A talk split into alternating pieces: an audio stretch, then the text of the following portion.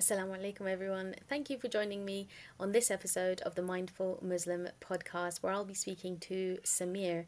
He talks about his work as a psychotherapist and his organization Noor Therapy, and we have a really interesting conversation about other important aspects of his work, Islam, and mental health as well. I hope you enjoy this.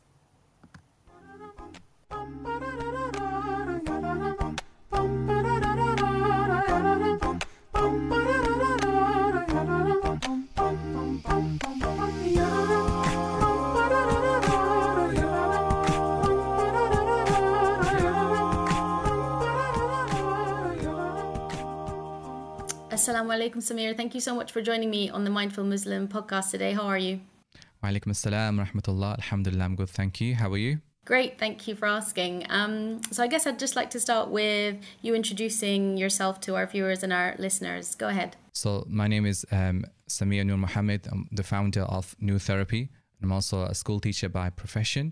Um, and occasionally we do lead some courses and the workshop within the community as well. And yeah, I'm pleased to be here today and be on this podcast with you. Awesome. Um, I know that you're also um, training or are, correct me if I'm wrong, a transactional analysis psychotherapist. Can you tell us what that actually is? Because uh, many of us may not have heard of that. So the the modality in which I'm currently um, getting training is transactional analysis, which um, is a model that was developed by Dr. Eric Berne, uh, which focuses on basically what the word actually say, which is analyzing our transactions that we have as human beings. So why we may say something or behave or feel in a certain way, um, and why we may respond in certain ways as well. So it's analyzing that, and it's quite a dynamic model uh, in the sense that it has four strands um, counseling, psychotherapy, organizational, and educational. So, organizational refers to um, how it can be used in like in a corporate setting to help people manage their, their staff that they have and educational is how you can use this model to educate teachers to enhance their relationship with, with students and understand the behaviors of their students um, so it's quite a dynamic model, that has a number of strands to it. But the training that I'm currently undertaking, um, which I'm coming towards the end of, is from an integrative approach, which basically entails different modalities and how they can be at the same time as well. So I'm quite sort of um, lucky to be on, on that in this type of route where I'm able to sort of um, gain a wide scope of um, what the, the, therapy world, uh, therapy world, and different modalities that we have. Mm, amazing. And in your training thus far, as you said, you're coming towards the end. Um, what kind of has interested you or piqued your interest the most? Is there a particular um, strand, you know, whether it's organizational, like you said, or the education aspect that excites you the most? So initially, when I embarked upon this journey of um, qualifying to become a counselor or um, psychotherapist, um, my first training was in the person-centered approach. The person-centered, which was developed by Carl Rogers, it, it was a great it was a great modality but I felt that it was quite personally felt it was quite limited in the sense that I thought it was great for those key qualities that you need as a counselor of empathy, congruence, unconditional positive regard, and just how to be with the client present within um, the setting. However, I, I, was looking for something a little bit more. And I think um, that led me on to do some further research in different modalities out there, and I eventually came to um, the, the TA model. Um, but but yes, and, and looking back, it, I don't have any regrets on that. It's, it's opened up many doors to me, and as I said, it's quite dynamic. And I think the fact that it had educational strand and myself being in the field of educational, I felt that it was quite, um, it could be quite versatile and used in a variety of ways. Mm, amazing. So you think when you um, do finish your qualification here, um, will it will you sort of um, center your work towards education, or or are you open to you know um, delivering therapy in other ways as well? So the the course itself and the training itself qualifies you to work with adults, and, and that is what I primarily do in a, from a therapeutic sense. Um, but as part of my training, there's also an additional add-on which will enable me to also work therapeutically with children and adolescents, which I felt just made sense seeing as the experience I've had working with young people just to open up that sort of age bracket. Um, but at this moment in time, primarily I work therapeutically with with adults. Brilliant. Okay. Um, now I know another um, thing that you do or that you've set up, in fact, is Noor Therapy on Instagram. Can you tell us more about that? I guess what motivated you to start it and what you do on that platform. What do you share? So um, I think coming on social media itself was um, a bit of a well, um, it's not something which um, in the past I've ever really done, putting myself out there. As, as you know, it's it takes a lot of consideration to do that, and it can come with risks and positives and also negatives as well. Um, but I think in, in the world that we live in right now, uh, with the intention of benefiting other people, it is sometimes essential and, and it's needed. And, and and that's what I think how I how I convince myself that okay, I, I need to do this. Um, and in terms of the name, the name itself, Noor Therapy. So my my full name itself is um, Sameer Noor Mohammed. Now, the word Noor itself, it, it, means light. And when I reflected upon what therapy actually means to me personally, the, the goal of therapy, the purpose of therapy, I felt that there was this sense of illumination there where light is needed uh, in a, in a metaphorical sense to clients in certain stages in their life in which they come to you. So for me to class that a Noor Therapy, it was a case of a therapy which is supposed to illuminate you and, and, and benefit you. And on the, on the logo itself, around the word Noor, was a heart with rays coming because the essence of our core of our being is our heart. So the one of the purposes of therapy is to therefore illuminate your heart and there and, and for you to then spread that light to others as well.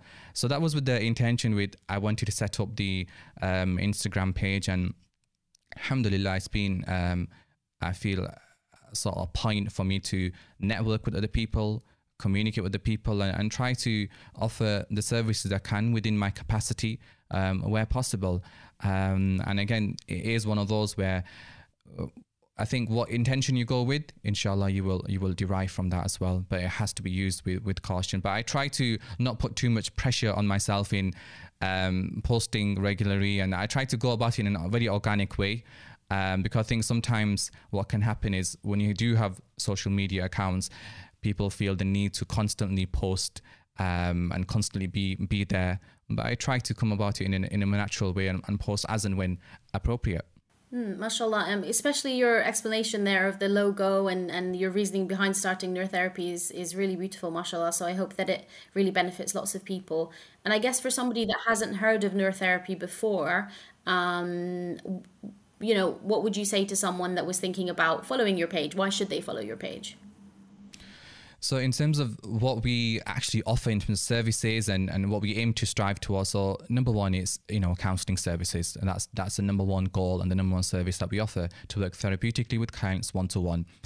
Secondly, it's also premarital counselling. So, for a couple who's looking to get married or or may even um, are not sure but they want to see compatibility and, and, where they stand on their values and models, uh, we sometimes offer sessions uh, which are based upon um, Richard Erskine's principles of integrative um, TA, which looks at certain values and how what your take on these values are. Um, we will also bring in, of course, the sort of um, Islamic models and values there, and see the, um, their responses there, and just what they can learn about each other from that sort of um, that sort of safe environment and confidential environment that we create for them. And thirdly, is providing CPD workshops for um, educational institutes primarily, but we are also open to other institutes. So, for example, in some schools, I provided some CPD workshop for teachers and how they can use um, the, the, TA model to um, understand students' behavior and just and to SLT members in the school so they can understand how to manage their staff. So um, I would say those are the three main sort of um, strands of, of Noor Therapy's: counseling in terms of one-to-one, premarital counseling, and also CPD workshops um, for schools and also the wider community. in terms of why to follow, um, well, again, like I said, we I hope that they can learn something from there. And I think one of the reasons also I set it up was to provide some sort of a form of psychoeducation because there may be people there who they might not need counseling or they might not want counseling or whatever their reasons may be but hopefully if you can just sh- share some nuggets of wisdom with them that itself can go a long way um, you know, we live in this um, culture of, of memes, don't we? Where someone just finds a meme, and matches with their mood, and it gives them some sort of solace for a short term or temporarily. but if something is done with maybe a bit more um, authentic and um, reliability, it can maybe have a bit more long lasting approach. So um, hopefully they can learn something there and maybe i can learn something from them too because we're always open to learning from each other mm, and absolutely i think what you mentioned especially there about the fact that we we may be in a society where a lot of the time negative things are often shared um, and sometimes more viewed and sometimes just um, yeah more attention is giving to, to given to negative things that are happening. So um, sharing positivity is really important. Um, i also know that you're a course instructor. Um, so can you share that aspect of yourself with us as well and, and what that entails? So i think when um, I embarked upon this journey of trying to be a counselor, one thing that made perfect sense to me was the teaching element. You know when you've been teaching for so many years in different sort of settings it's like any new content you learn as a teacher straight away you look at that and you think right okay right how can i use this to teach now? How can i pass that on?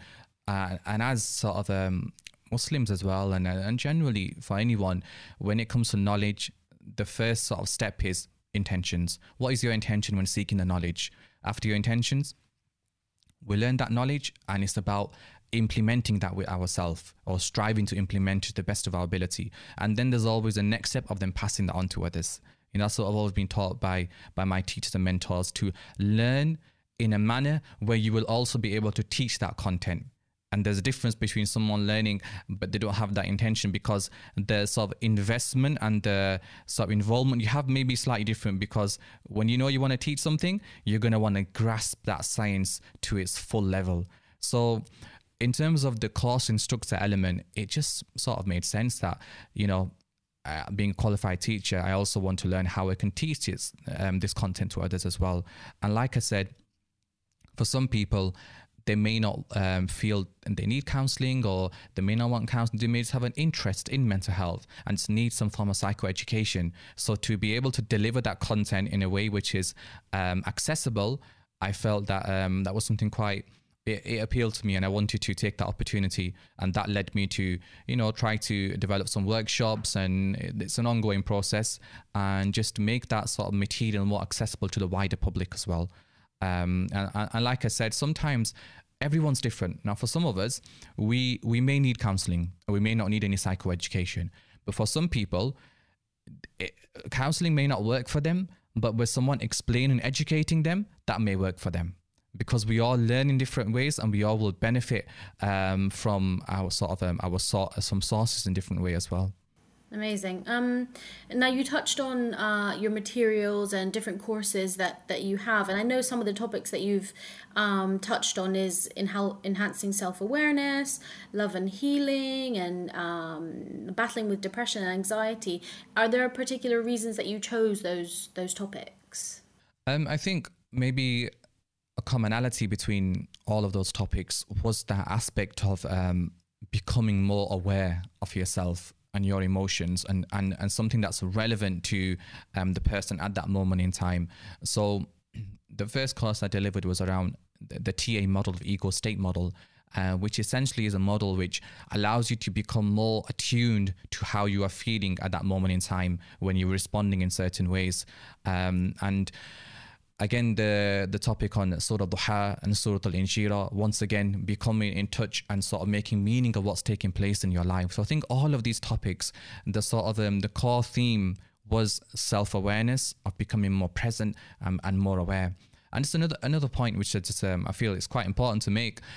Sometimes um, as Muslims we when someone is sharing a piece of theory which let's just say um, TA theory by Dr. Eric Berne, it might be some CBT or Carl Rogers, the person centered. We sometimes feel like, oh, but why can't you just talk about uh, the nafs from an Islamic perspective? Why can't you just talk about what Abu Zayd al Balkhi has said or Imam al Ghazali?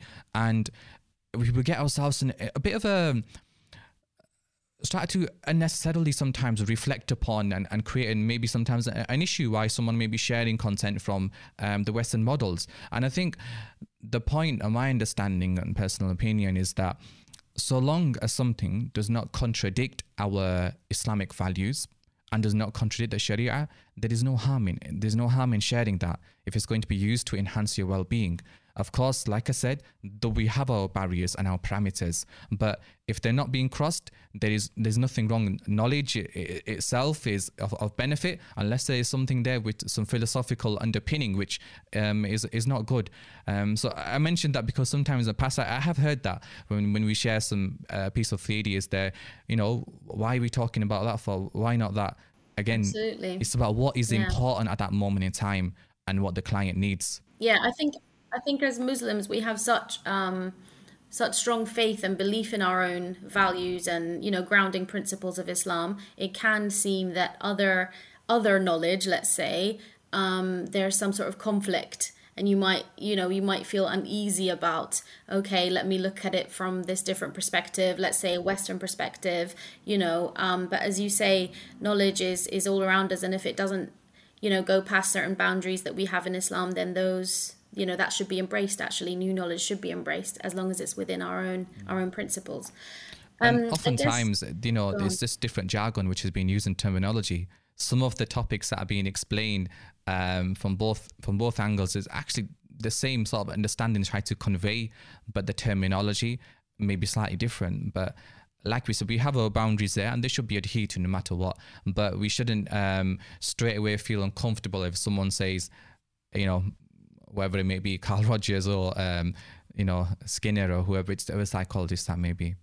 Absolutely. Um, yeah, I couldn't agree more with that. Um, I guess uh, sticking with your therapy and, and your work as a course instructor, what would you say is the most rewarding aspect for you, or any kind of um, you know memories that you could share with us? I think the the facilitation of learning um, is something which is incredibly rewardable because of that um, the feeling and the contentment that you have when you realize that you've been able to make a difference to another person's life and how that knowledge impacts them. Um, you know, you'll always be in a, in a classroom, whether it's at school or whether it's a, you know, it's a course that you're leading um, elsewhere, where you will see some faces within within the audience who are having light bulb moments. And I think those light bulb moments, again, it makes it makes it worth it our, our reward is still there with Allah. And even if we don't see that we, we still are doing our part. But the, when you see immediately that it's having a positive impact it, it can have um, it can be quite motivating. Um, and I think apart from that in terms of there's been many times when people have shared that how they, they were struggling to understand something, but now through the workshop, they feel like they're able to make sense of that. Or they come back a couple of weeks later and share reflection that they've had based upon the content that you shared. And, and, and that, that does go a long way. It does make you feel like, you know, there, there is benefit in doing, in, in doing this and we to continue with something like this on a, on a much more continuous scale. Amazing. Um, I guess my next question is uh, more about your educational work. So you did touch on the fact that you teach. Um, so can you tell us a little bit more in terms of um, your roles within within schools? So uh, initially, the first educational place that I actually worked at was an um, evening faith supplementary school, uh, a madrasa, which I was working for for two years, and eventually I continued there for a number of years and was was the head teacher of that evening faith supplementary school, leading that madrasa. And then I went on to do my teacher training and I qualified initially as a primary school teacher. Um, and I taught as a primary school teacher for a number of years. Um, and then I worked as a supply teacher for a, for, for a while, where I was able to get that diverse range of experience of working in, in different settings, um, different types of schools and different demographics. And, and that um, most recently, at this moment in time, working in, in a high school in a pastoral and welfare um, a role. So I've been quite lucky in the sense that where over the past um, nearly 10 years, I've had that wide range of experience of working in, in different educational settings and um, just gaining that experience and, and, and realizing how, how amazing young people are and how amazing children are. And, and, and their sort of innate core nature is something that's quite it's quite pure and and and fitrati as we say um, and um, it's, it's how their surroundings around them we can help them flourish within that setting of education because you know it, it's so important because the amount of time children spend at schools throughout the year you know there's a big role that we as um, educators have in that role that in, in, their life because of the time that we spend with them. Sure, sure. Um, I guess uh, we need to then move on to SEMH students, and I would love you to just break that acronym down for us and explain that a little bit and whether you've actually you think that there's enough support for um, Muslim SEMH, SEMH students as well. So SEMH, so we're referring to social, emotional, and mental health needs of children.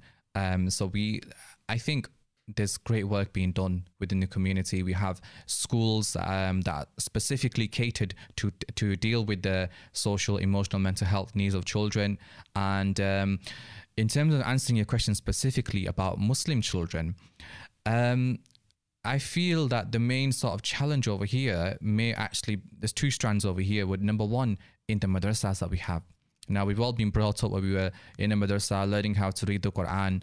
But the question is that a child in the class who has any SEMH needs or SE, any SEND needs, how are we catering for their learning? What pedagogy is being used to cater for their learning? And some madrasas, they are um, introducing resources to cater for that. They may have a specialist teacher as well. But from my experience, I would say so far there's still a, a dire need to cater for that. So I think there needs to be more training for the madrasa teachers to deal with, um, to teach children who do identify with additional needs. Um, maybe certain resources need to be created to to cater for that as well. So definitely is there is work in terms of the, the madrasa environment for that because again, learning the Quran is a is a sort of a essential part of our faith and you know we look back at it and hopefully it, it was an enjoyable part of our sort of um, our life as well learning how to read the quran. And we need to continue to strive to make it not a stressful part for for children who may not be able to interact because of additional needs whatever that may be. So um, i think the second point then in terms of like the school which um, the mainstream school is understanding of um, parents as well. I think is extremely important for our Muslim community. And again, I would say it's always important to highlight the positive as well. I think sometimes it's very easy to say there's not enough support, not enough understanding, but you know, from my experience, there is increasingly more understanding in our community, more resources and more groups being developed. And we should always acknowledge that to enhance their motivation. So I would say parents do now have a much more better understanding, but there's still a need to develop more understanding and having empathy towards your children um, to understand uh, how we can cater for their needs and, and, and do the best for them and make the best decision for what, what is the best school for them, what is the best setting for them, and how can we help them flourish in their sort of um, sort of um, their academic nature, whatever that may be. Mm, absolutely, I think it's so important what you touched on about the the learning and understanding our children. Um, you know, um, within families first and then you know that kind of filtering into schools and how they're um, helping students and understanding their students and um, you know working with students to better understand them so that they can really support them with any kind of additional needs that they that they might have. And I, I think most children will have those additional needs but it's a it's a case of actually identifying which which area or areas they might need support in. Um, and thank you for touching on specifically the the Muslim students and what madrasas can do, but in general also, as you were saying, all sorts of other schools, you know, no matter what their demographic or what, um, you know, group of students that they're actually catering for in the local community, those schools also, their staff need more training, most probably in terms of how to better interact with those students and understand them um, and actually, you know, help them learn better and, and feel more comfortable in school as well. Um, the next thing we're going to move on to is um, Islam and mental health. So, I wanted to start with asking you about whether you've noticed any stigmas or misconceptions about Islam and mental health within the Muslim community. And we already touched on uh, kind of feeling almost challenged or uneasy at, you know, hearing about maybe. Um, a Western scholar that has a particular theory. Um, so, are there any other stigmas or misconceptions that you've that you've come across um, that you can share with us? So I think the the taboo around mental health, I do feel mental health is spoken a lot more now in the Muslim community. We have many people doing great work, um, you know, whether it's scholars or therapists or, or groups or education resources. There's a lot more a lot more work being done than there were there was many years ago. I do feel there's stigma still attached with someone who is seeking therapy. And you know a reluctancy to do that. And that reluctancy is something which i feel does need to be challenged still. Um, and and i think there may be various needs for that. They may feel that this is going to become uh, an impediment in their relationship with allah subhanahu wa ta'ala they may feel that they, they this is a sort of um, a sign they have a low faith and i think it's about challenging that and sort of educating them that this process can be something which can enhance your relationship with Allah subhanahu wa ta'ala if it is done with the correct intention and you know and making it something quite normalized as well You know, sometimes we make it into something which it which it isn't. A really grand thing. Oh, you're gonna seek therapy, or you can do it, but we don't really dramatize or um, sort of a big up in in a sense, something like that. When you're going to be going to the GP for when you're not feeling well, or you're going to go to a nutritionist for a health concern, or a personal trainer for if you want to get into physical shape. And similarly for mental health, if you're going to go to a counselor, we need to put it in that same sort of category that you know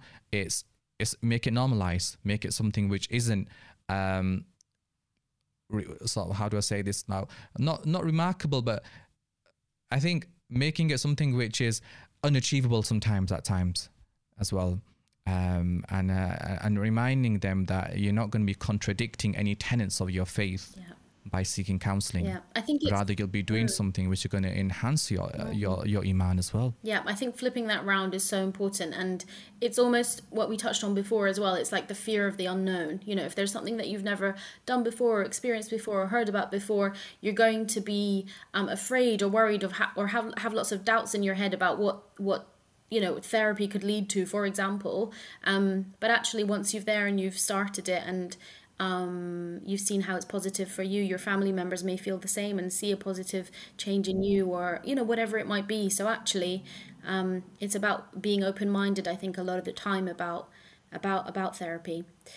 Um, and i think is, it's the, with the intention with who you go into therapy as well um, and, and and that itself has a big impact on how you are going to benefit from it and also in terms of whether this works for you or doesn't work for you again that doesn't mean that the, the, the counseling itself is something which is not working. It may be it may be it may be something else as well. So again the, the many sort of aspects to this but i think on a whole is to understand that it's something which is part and parcel of faith. The prophet alayhi was described in the quran as being a ra'uf and a rahim as kind and as, as compassionate and merciful. And these are qualities that we as, as counselors try to um, sort of portray and model to um, to the client because at that moment in time in their life and in, in their in their grief or whatever they're going through they need that someone to be ra'uf and, and, and rahim to them and the Prophet wasallam many examples um, in his seerah was uh, embodied the qualities that a counselor embodies and and that that is something which really struck me that when I started my counseling training how some of these qualities they were just prophetic qualities and in my mind, I was like, are we actually being trained how to be empathic? Like, isn't that something which we as humans should be anyway? But we've moved as human beings so far away from our fitra, our natural disposition, our sort of um, natural qualities that we now have to retrain ourselves to be uh, in, in that state. But these are prophetic qualities, and there are many examples when the Prophet ﷺ showed empathy to the companions and, and just to um, the community at large. And, and when they came to him, I mean, uh, even the hadith that we have that the ummah is like one body. I mean, one part feels the pain, the other part should should feel that pain as well. That shows that we should have that empathy when we see another Muslim who is in who is in who is in pain and who, who is suffering. And, and likewise for a fellow a fellow non-Muslim as well. And even the Prophet wasallam, the advice that he gave to an imam that when you hear children crying in the back, what should you do? You should shorten your prayer. You know, even in prayer, that empathy that we have for people, uh, for, for, for children. And there are many, many more examples that, that we can give. Um, one another one that comes to mind is when the Bedouin was in the masjid and he started to urinate, and the Prophet sallallahu wasallam, what did he do? He didn't scold him didn't abuse him. He went after that, and then he explained to him that you know this is this is uh, in accordance with the etiquette of the, of the masajid, and we should do this. So he always had that empathy before being solution focused. Whereas we as Muslims sometimes tend to be solution focused first, and sometimes only solution focused. But uh, the, the prophetic way is to have empathy and then we go forward to a solution because and, and that's important as well and from an islamic perspective i feel that one aspect of western psychotherapy and counseling is that sometimes it becomes uh, and this is a, it's a generic comment. Uh, sometimes it becomes too much about validating the other person's emotions and empowering them that yes, you have a right to feel angry. Yes, you can do this, and you know, you know, you, you, that shouldn't have happened, and all of this, and that's great. And, sometimes it is needed. Um, but what next? what after that then once you've done that to the client and you empower them you validate the emotions what next there sometimes does need to be aspect of um, of some solutions as well um, not from yourself but you're giving the client the skills and tools to be able to do that. But you're creating that environment to help the client flourish in that respect. Mm, mashallah that's such an amazing reminder in terms of just you know treading with empathy first and then looking or, or helping helping find solutions. I'm just thinking of a normal day-to-day level whether you know you're talking with a, family member or a friend or a colleague um, it's such an important reminder you know not even just in sort of a council or a kind of um, setting and how, how important that is because um, we straight away will be like when someone mm. will come okay do this try that yeah but yeah. before that it's just about being yeah. present with the client and the Absolutely. person and just acknowledging okay I, can see why that may be troubling you or you know often, i can really see that's mm, affected you we're just often you know i I think about myself, and you might just want to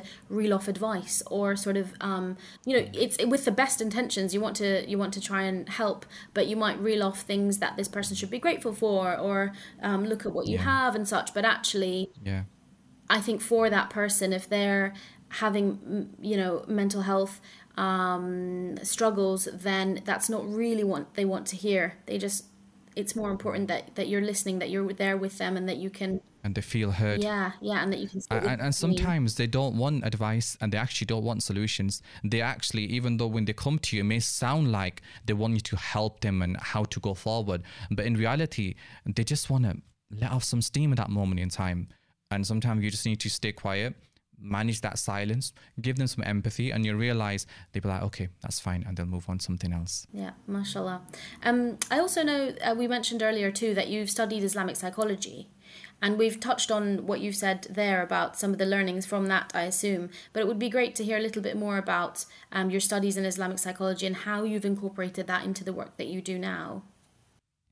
So, studies with that, um, they're on- ongoing, and um, I think once you step into any field of knowledge, you the first thing you realize how little you know, and I think that is something which can be the litmus test um, in perhaps one's sincerity um, and how knowledge is affecting them. Is that, like they say, a, a little bit of knowledge can be dangerous. Um, so in any any field, um, you enter and you realize there's a big ocean over here. So we, we take from what we can and we, we, we carry on learning. But in terms of how it's it impacted my practice, I think the first thing to say is, and I, and I believe this quite strongly, that from an Islamic perspective, faith centered therapy is extremely crucial. You know, to have references and um, to see what you are experiencing from in your life from a, a faith perspective is crucial because you know if I was experiencing some sense of grief in my life right now for me to make meaning of that because one of the purposes of counseling is to make sense or meaning of what's taking place in your life or, or has done or may be coming. And um, to use your faith in that respect it helps you give that meaning to it so it is extremely important that we do that and um, we need to understand how faith-centered therapy is important and also um, from an, an islamic perspective it, it gives you more sort of um, a framework for understanding that and realizing that. So, but at the same time, how will I incorporate that within my practice? It will be in a very organic and natural way. It's not a case of we're coming, we're telling them about halal, haram. That's not our role, right? Where needed, it, it may be to save them, save some, someone from um, saying, um, you know, that's where the balance comes in between directive and non-directive. Um, but our role there it was is in a very natural way. Where appropriate, we will make references um, to the seerah of the Prophet sallallahu alaihi wasallam to the Quran. Uh, where appropriate, we will see what the client is experiencing from an Islamic psychology model. So we will look at in um, whether this is coming from the nafs al-ammara bisu, the nafs al-lawama, the nafs al-mutma'inna. We will look at what is coming down into the akal and how is it affecting the qalb. You know, all these faculties that we have in Islamic psychology, the akal, the nafs, the hawa, the, the, the, the, the nafs that we have, and how is what they are experiencing affecting and what role these have to play in that. So this paradigm of looking at things, it just gives us another perspective on how we can use that with the, with the Muslim client. Um, and I always say to clients that, you know, they, when it comes to me making references to our, our faith, it's not It's not preaching. I'm not telling you what to do. It's just looking at things from a different perspective, which hopefully will help you in your journey in, in making sense of what's what's taking place in your life. But at the same time, what is extremely important is that we meet the client at the level that they are at. So we know the client is someone perhaps who doesn't have a strong connection with their faith. You know, we can't make that overwhelming. We have to meet them where they are and, and come with them on that journey uh, of, of faith that they are at. Um, so it's about matching and uh, tuning in with the client as well mm. appropriately. Mm, mm. Um, we already touched on, and, and, you mentioned actually, when it comes to studying something new or um, you know whatever it might be it's that kind of initial realization that you realize you don't know anything at all and there's a sea of knowledge that that you can delve into you know? Um, i'd like to hear a little bit more about your studies that's ongoing as you say with islamic psychology. What has been for you the most profound you know work that you've come across? I think when um, you're studying some of these the, the western models and paradigms um, it in some respect the contributions that islamic psychotherapists or um, psychiatrists or practitioners within this field made sometimes it goes um, it goes missed and it's not acknowledged in some mm-hmm. of these some of these books so an example of that is with the cbt model um, abu zaid al-balkhi uh, was someone who hundreds of years ago was known as someone who's one of the founders of CBT, but in, in some arenas that's not really mentioned. So that was quite fascinating for me to learn about that and, and how his paradigm that, we ha- that he has is quite similar to the CBT one. How he mentioned certain things which um, are being mentioned now within that field, but he mentioned them um, many, many, um, many, many years ago.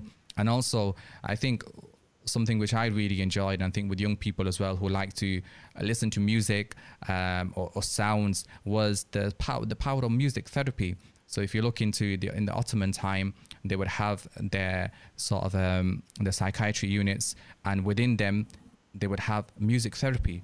And and this was hearing natural sounds or um, it may be the sounds of nature whatever it may be and the impact that had. And they would use that as a form of therapy with their with their clients in, in the psychiatry unit. So learning about that I felt was um, it really resonated because you know with young people we could show them the positive impact sounds can have on them so there's amazing research out there, and there's great people doing a lot of work in really bringing that that knowledge back up and sort of re-educating us on, on something which was already already there for us. Mm. Um, and it's the power of um, prayer and, and meditation.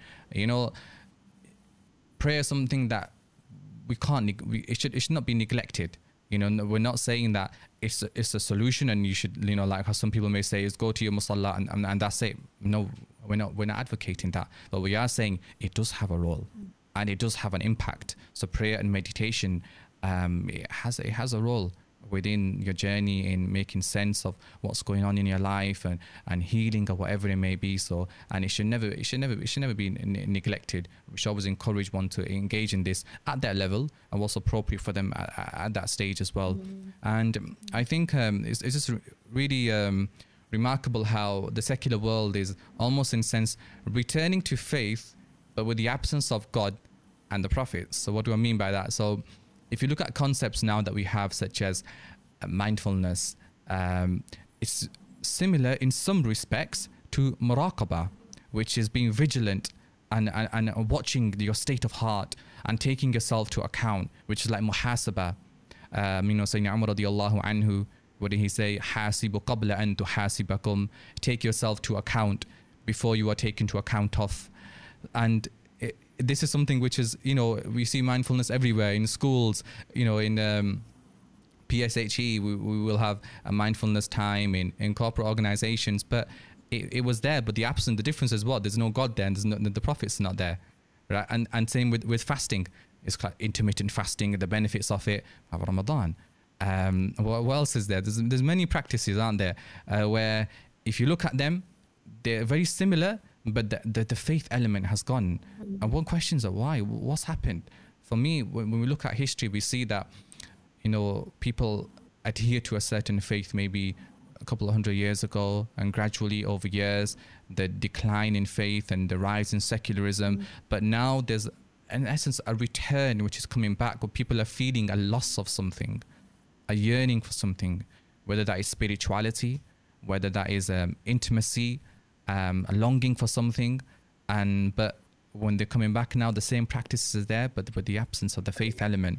So I think uh, it's remarkable the impact this can have, and um, um, but yeah, it just it, it, really it really blows my mind. It is. It's such what an interesting point you make. That? Absolutely, it's such an interesting point you make in terms of people returning to so many practices and principles that we ourselves as Muslims can see. This is part of my faith. This is part of Islam, and yet the the clearly the God aspect is is missing. Subhanallah, that's amazing. Mm.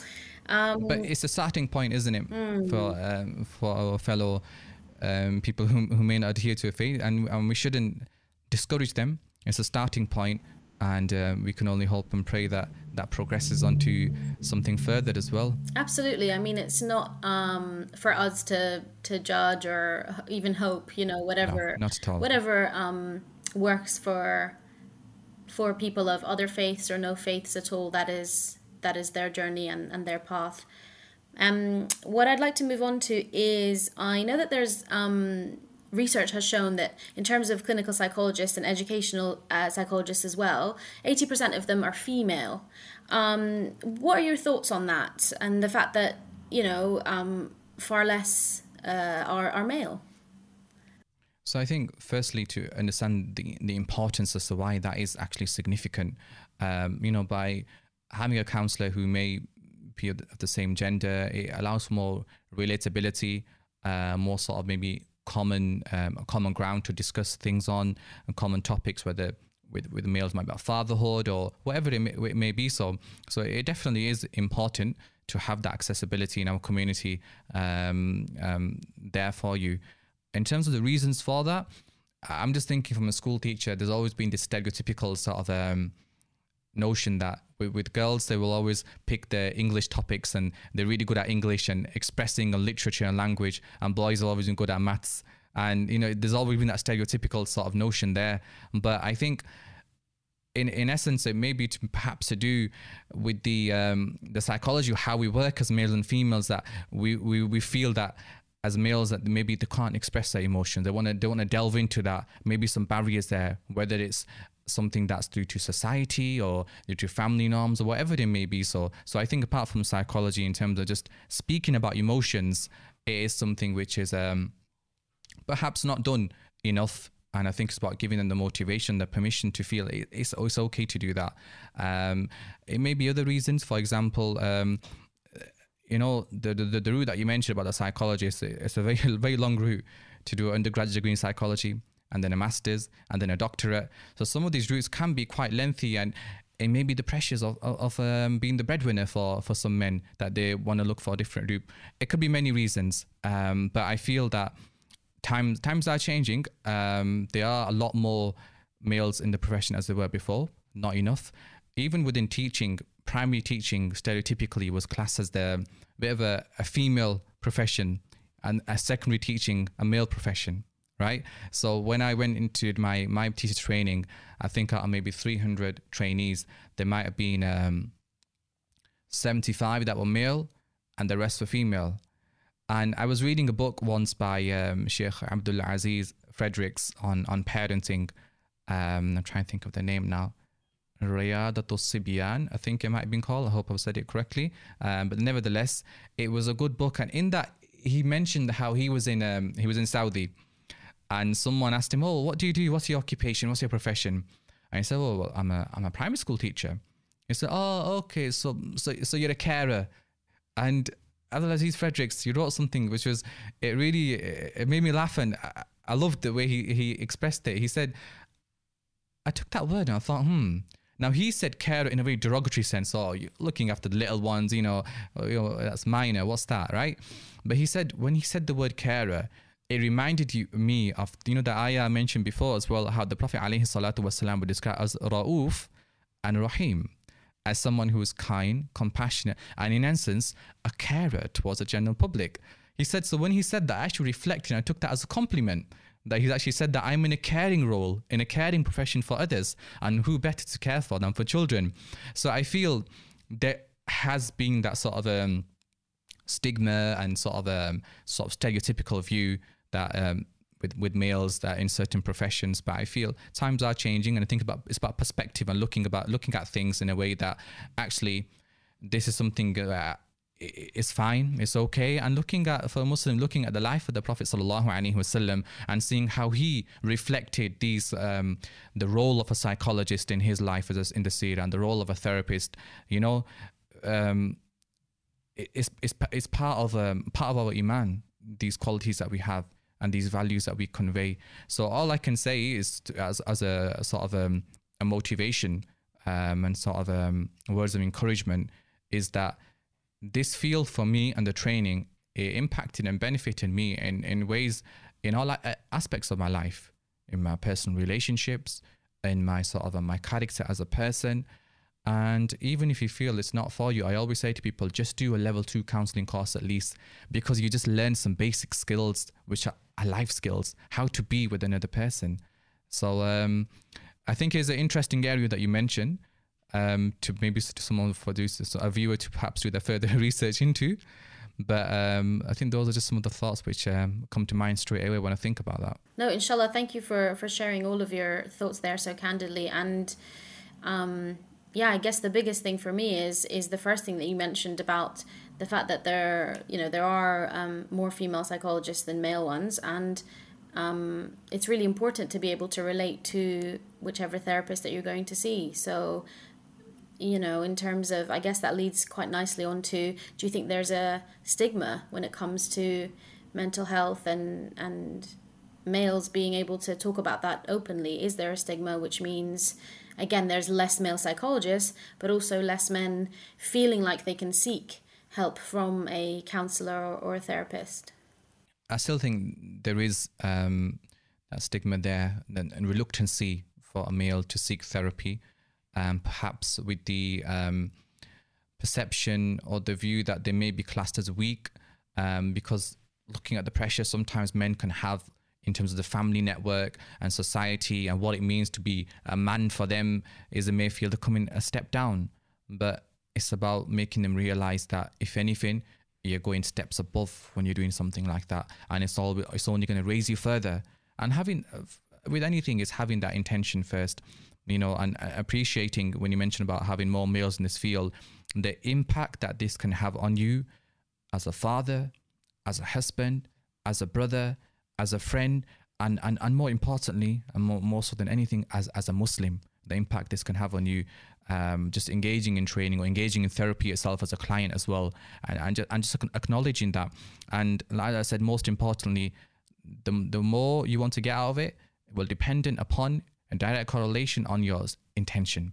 Having that sincere and pure intention that I am doing this for this reason, for the sake of Allah, and and, and why that will depend on what, what container you are going with. If you're going to go with a container which has holes of arrogance, of, of riyah, of ostentation, of showing off, or just for the sake of telling people you are in this profession, just for the sake of, you know, proving to point, I'm seeking therapy, but it's still not working. It's whatever you, what container you're going to go with. You have to cover those holes first, and then you'll be able to keep what the counselor may pour and retain that um, if that makes sense. I'm a, a, visual learner, so I like to share these sort of metaphors that we have. Um, and I think finally, it's important in any profession to have that diversity there. So to have males there, people from different ethnic backgrounds, different faiths, it's important to have a profession which has diversity and inclusion. And, and we can only do that when we apply for it and we put ourselves in, in that field. Um, it's, it's, very easy to sometimes just say there's not enough Muslims there, not enough people from this ethnic background there, but where are the people who actually want to enter that? So we need to have that willingness to to to explore that and see if it works for us. Yeah, um, and mashallah, um, sticking with the the male aspect that we've spoken about, we hear so often about vulnerability is is really important and it's a real sign of strength and to, to show vulnerability and be able to seek help and, and say that you're struggling with something is is is a real real sign of strength for for anybody um, um, I think it was Prochaska's model of addiction and, and how to overcome addiction and deal with addiction. And, and the first step is to acknowledge that you actually have this addiction. And I think with anything, the vulnerability is to firstly acknowledge that, okay, there's something going on there. I need to figure out what it, what is it? What's going on there for me? So um, so definitely, the first step is acknowledgement, and thereafter we progress we progress through that. Mm. Um, my next question is about self help resources and books. Um, we see a lot these days online, uh, you know, books, resources that, that people can can um, get access to. Do you think those are sort of replacements for therapy? Uh, what place do you think they have in in the mental health spectrum? That's an interesting question. That um, I feel they definitely do have a place because, as I mentioned earlier, for some people, they may not require um, a need to sit down with a therapist and book a session and, and carry on. It may just be a case of they having a day where they just need something to lift them up back once again. So having a self um, a self care book or some resources or a self care plan as well, it it can be really good uh, for someone at that moment in time. Um, so I, I do feel they have a place, but in terms of it being a replacement for therapy, it shouldn't be seen as a replacement for therapy, rather as um, a, f- a further aid um, in in what their experience is and something um, something supplementary. That's what it should be seen as. Um, but definitely, I, I, don't think this should be negated. It has some benefit. Mm. In your um, experience, do you think there's um, I mean, there might be different avenues and aspects to this question, but do you think there's a way of identifying within yourself or within oneself that, okay, I really need to seek therapy on this particular subject or some aspect of my life, rather than, as you say, relying on self care plan or routine that you have or, or books that you're referring to or listening to? Um, do you think there are signs that one could look out for that should that can indicate to them actually there might be a bigger sort of underlying problem, whether it's from childhood or whatever it might be that I need to address, and I might need to see a therapist for that. So I think it's seeing the impact those um, that plan or those self care sort of routine is having on you. If it's having a positive impact and you are feeling that you're able to uh, function in your day to day life, and you know, you know, there's nothing, uh, there's no impediment there no obstacle there, then that's a positive sign that it is working for you, right? However, if at the same time you feel that it, it's quite temporary, you have a good day, but then you're back again to square one, or you feel that um, it's just not having any positive impact on you, or you're not able to to to do the actual self care, you know, um, ritual or plan or whatever whatever it may be that you've selected for yourself, and that's a sign that perhaps you need to seek help you need someone else to come in with an intervention and really help you underpick what's going on for you before you go further.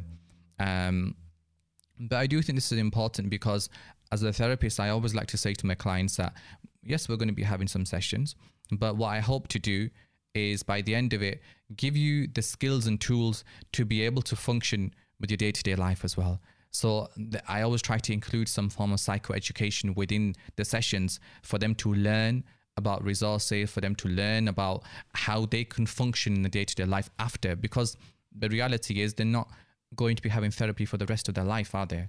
Right? So we're helping that moment in time but we also want to empower them to be able to have the skills and tools to be to continue after the therapeutic process as well Brilliant. Thank you so much, Sameer. Um, we're coming to the end of my questions. I wanted to end on just um, asking about advice that you can give to family members on how they could um, approach a loved one that might be thinking about seeking therapy, and also any kind of advice that you have for um, aspiring psychologists or or um, counselors as well.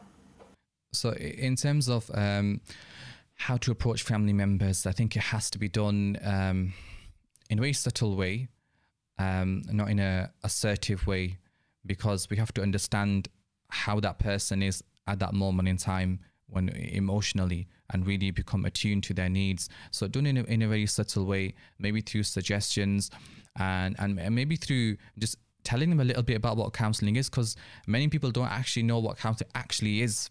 And sometimes that's where an issue can come into play. But telling them what counseling is and seeing what works for them. Maybe counseling doesn't work for them and you can signpost them to other relevant services. But I think educating them in a subtle way, really meeting them at their needs and seeing whether who who is it that they listen to. So you will know as a as a brother, as a sister, as a father that this person has a positive impact on my on my son or my daughter's life. My partner's life and maybe asking someone else to come in. So trying a variety of ways in order to help them seek help. Um, but I think the main thing is to have that lutf, to have that subtleness, that gentleness in that approach, the prophetic way of high empathy at all times and when, when doing that. Um, and then when it comes to seeking a counselor, it's making sure that's done in an appropriate manner.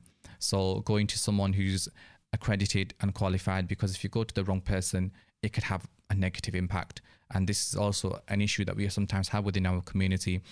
So you may go to um, some directories you have out there, like the MCAPN, which has the Muslim Psychotherapists and Counselors Network online. You can see that directory, the IAIP, you can see that as well. And then you've also got the BACP and the UKCP as well. And I'm sure there's others as well, but these are the main ones which come to mind at this moment in time because, as I mentioned, not to go into this topic and otherwise be for much longer, but it's extremely important to seek help from someone who is qualified, accredited, and um, is is a true sort of a member of that service itself. Otherwise, we don't want to ha- let let it have a negative impact upon the client.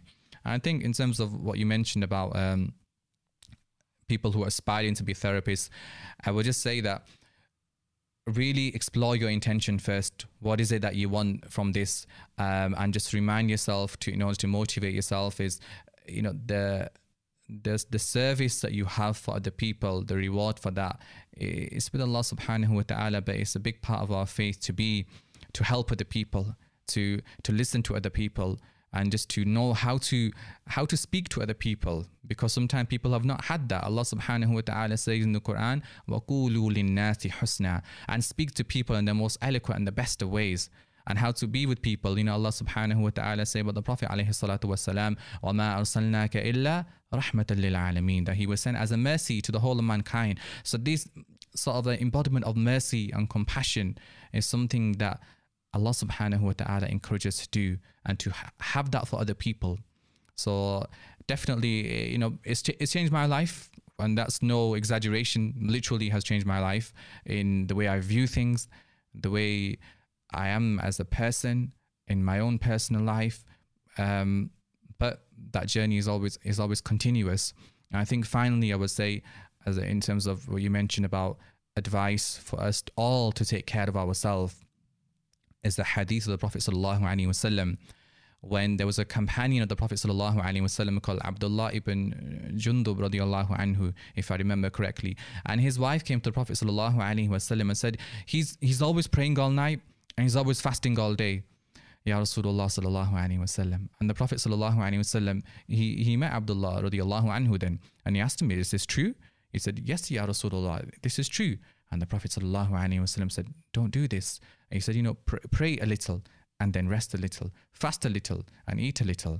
The Prophet ﷺ said, Inna li jasadika alayka haqqan, wa inna li aynika alayka haqqan, wa inna li zawjika alayka haqqan. That wa inna li jasadika alayka haqqan, indeed your bodies have a right over you.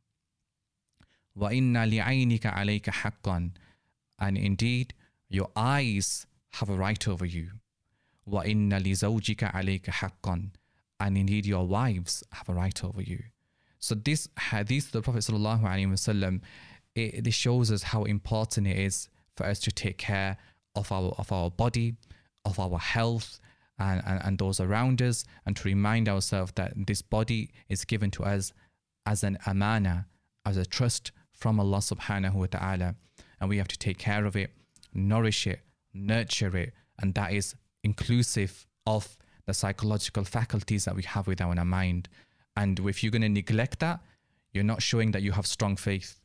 You're not showing that you're some hero. You're actually neglecting that, and that, that will have a knock on effect on you.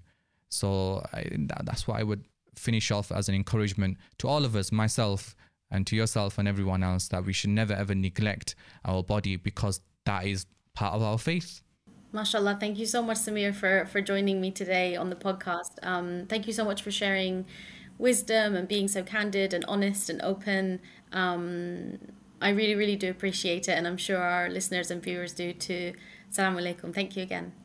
Wa alaikum assalam rahmatullahi wa barakatuh. And thank you to yourself and the team for giving me this opportunity to be here with you today. Jazakallah khair for joining me on this episode of the Mindful Muslim podcast with Sameer. I hope you found it an interesting conversation and inshallah like, share and subscribe and I will see you on the next episode.